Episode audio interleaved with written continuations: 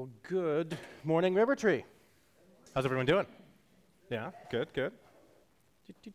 Thank you for everyone who came out to the race this morning. We had a lot of fun, court martialing and wrangling parents and all, all of that fun stuff. thank you for everyone who came out. It was a great opportunity. I think it was a fun time. Now, right, have it there. Okay. Today, we are going to continue our journey through Matthew. And we're going to continue the, the storyline we've been doing. So I want to kind of just give a quick catch up and you know background check of what's been going on. So if you recall, Jesus was in his hometown of Nazareth. He'd come there to teach, to do miracles. It didn't go well. Town didn't believe him. Town was having none of it. So he leaves. As he's leaving, he finds out his cousin, John the Baptist, has been killed. So after hearing this, Jesus decides, I need, I need to be, go alone. I need to be by myself. So he takes a boat across the water, tries to be alone by himself, but as soon as the crowds find out where he is, they all descend. So he spends the majority of the day teaching, doing miracles, healing. The, the Bible talks about that he does a lot of healing there that day. Toward the end of the day, that's when they need food.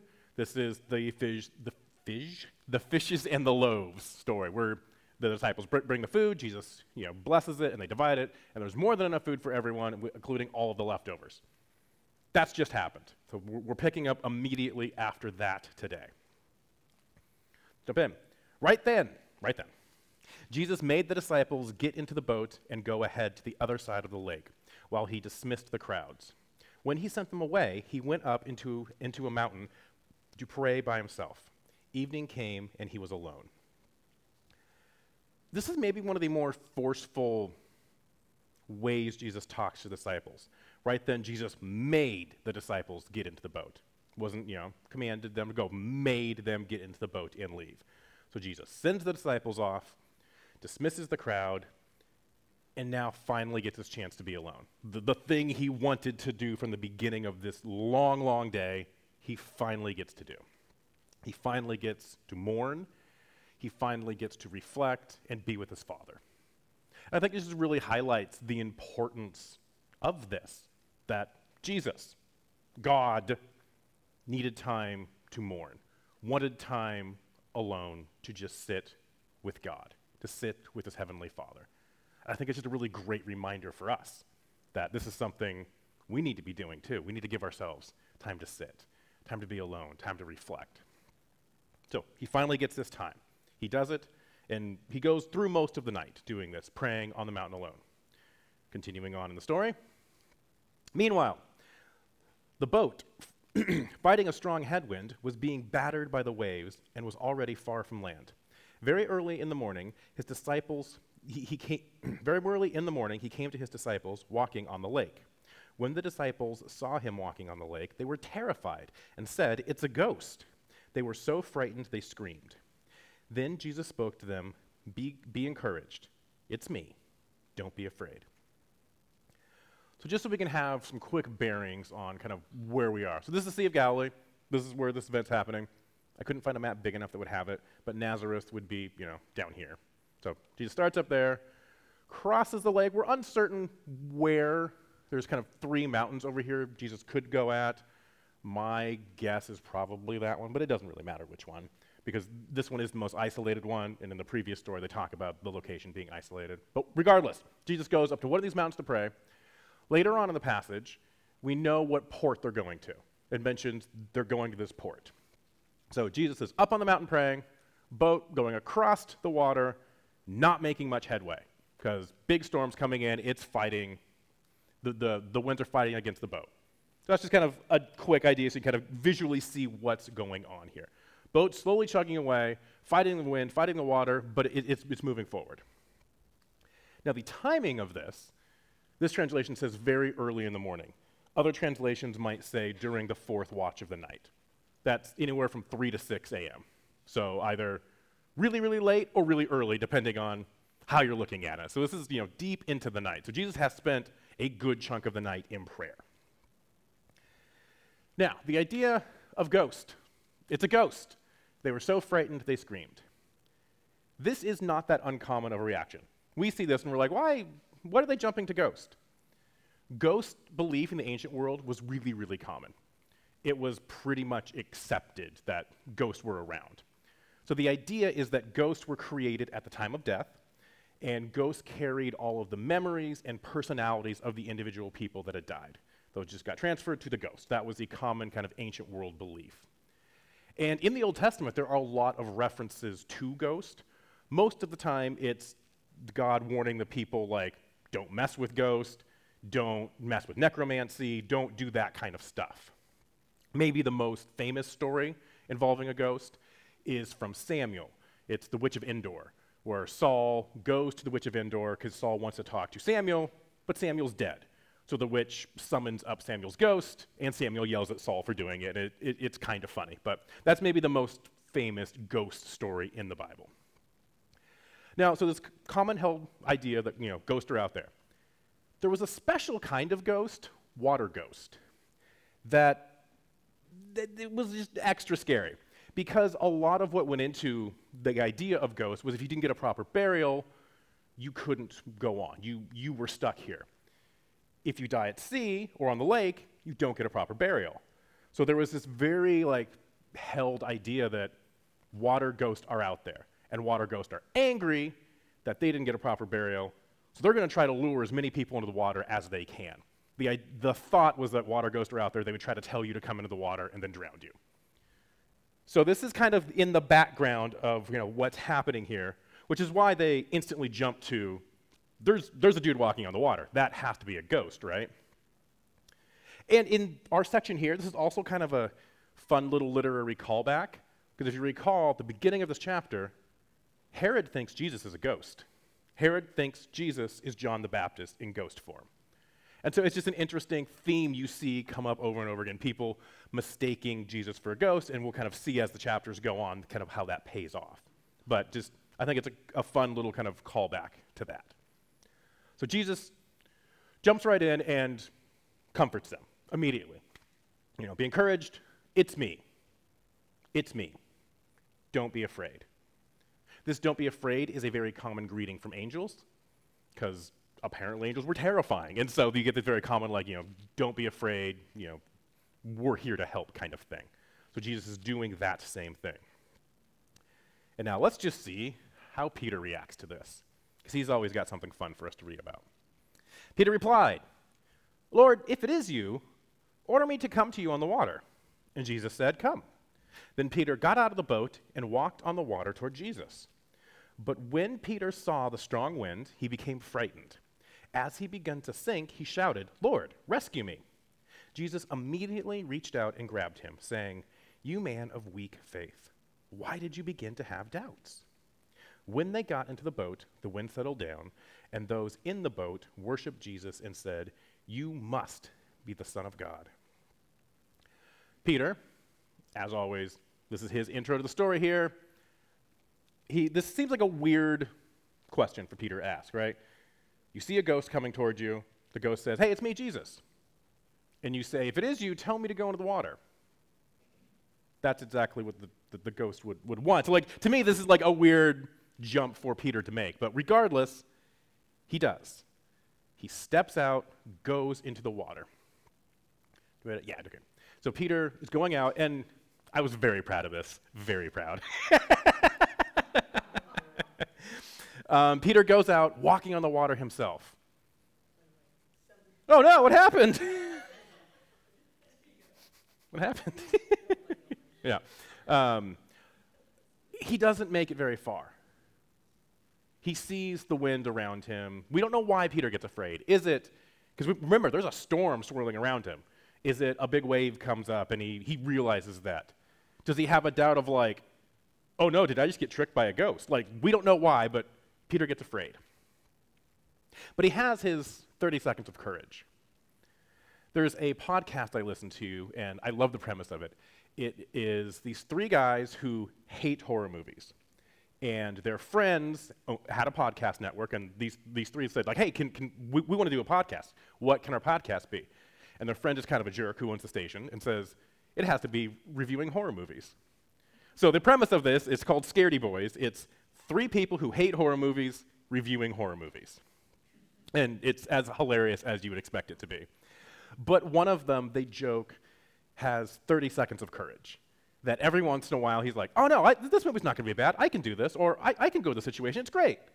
And then immediately he's like, oh no, what have I done? Why did I, why did I agree to do that? This is kind of what's going on with Peter here.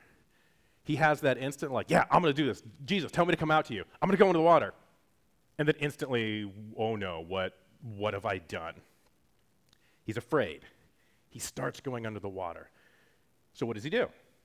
Immediately calls out for Jesus. Oh, not wait, but immediately calls out for Jesus. That's a great reaction when you're afraid. Jesus grabs his hand. And I think this is significant because Jesus didn't have to grab Peter's hand to pull him out of the water. But by doing that, showing he's not a ghost, kind of a call forward to Thomas later after the resurrection. Jesus touches him, reassuring him, I'm here, I'm real, I'm with you. And I like the question that Jesus asked Peter. You know, you men of weak faith, why did you begin to have doubts? And I think it's interesting the passage doesn't tell us the answer. We don't know Peter's answer. And that kind of makes it open ended for us. Why do we have doubts? Why do we swing from moments of incredible faith where we're like, 100%, yes, I know exactly what's happening, I'm fully on board, to what have you done, God? What have you done to me? What, what is happening? Why do we have these pendulum swings so often? So from there, they get back onto the boat, and the disciples proclaim, You must be God's son. I think it is interesting that it's this event that makes them realize, oh, you must be God's son. Because they have seen Jesus do healings, miracles, raise the dead. We just read a passage earlier where Jesus has basically done this same thing, calmed the waters with his voice. But it's this that makes them say, You are the Son of God. So our story wraps up.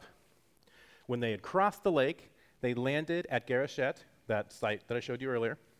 When the people who lived in that place recognized him, Jesus, they sent word throughout the whole region, and they brought everyone, everyone who was sick to him.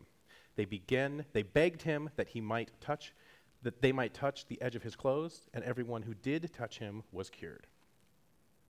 Everything just goes back to normal. It's just move ahead. The crowds show up, teaching starts again, the healing starts again. But the disciples are kind of changed now because of the realization that the person they're following is God's son. I just I think it's so fascinating that this kind of big event, this really, you know, powerful moment happens for these 12 people, 13, 12 and Jesus. And really for G- for Peter and Jesus, and then it's just you just kind of move on. It's this kind of encapsulated moment of togetherness, of closeness, that now propels them forward to continue to work together, continue to follow Jesus. But now they know who they're following. So, what does this mean for us? What, what does the story have for us?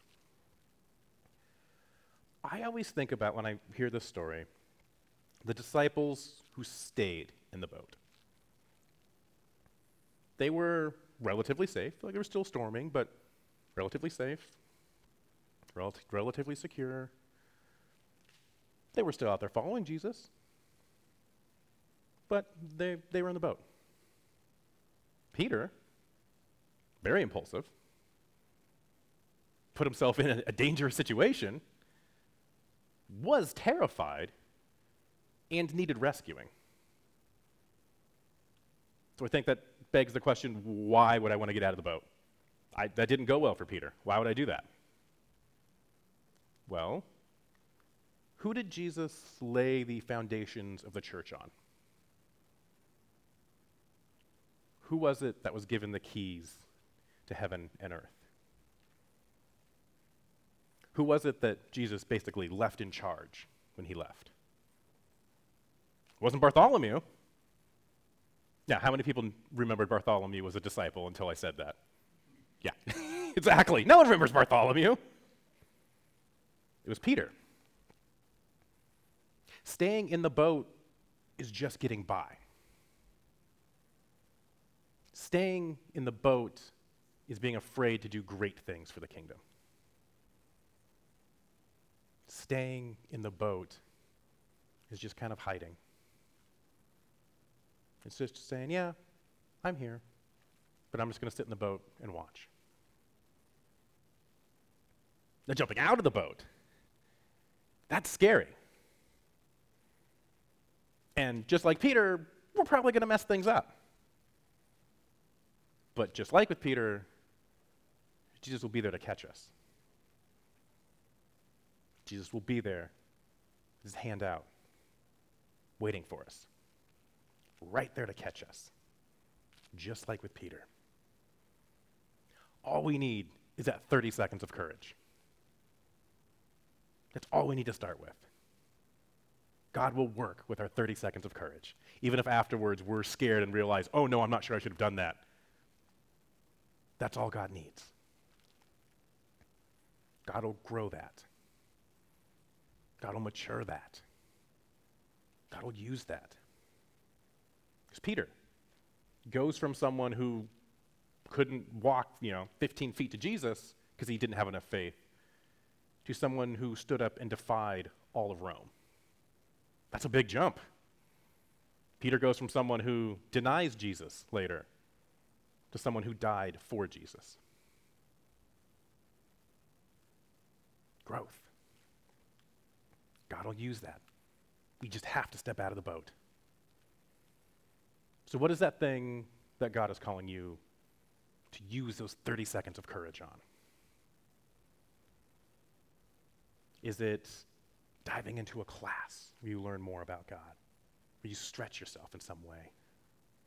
Is it jumping into an uncomfortable situation that you've been avoiding, but you know you need to go to? Is it jumping into a discipleship relationship? Walking with someone in faith? Is it talking to someone about church, about your walk with God, about River Tree, about whatever it is? Is it having a deep spiritual conversation with someone? Someone you haven't before? Someone you've maybe tried and you weren't sure how it went? Is it reaching out to make a new friend? Is that what your 30 seconds of courage is? Because that sounds like an easy thing, but it can be hard. What is it God is calling you to use those 30 seconds of courage on? You don't have to have it figured out. Because clearly, Peter didn't have anything figured out when he jumped out of the boat. We just have to believe God is there to catch us. We just have to keep our eye on Jesus and keep walking faithfully forward, taking the next faithful step. We have to trust Jesus. Allow Jesus to take over the situation. And that's when the amazing, powerful kingdom work begins. That's when we fully dive in and become disciples of Christ. Jump out of the boat. Take that risk. Take that chance. Join me as we pray.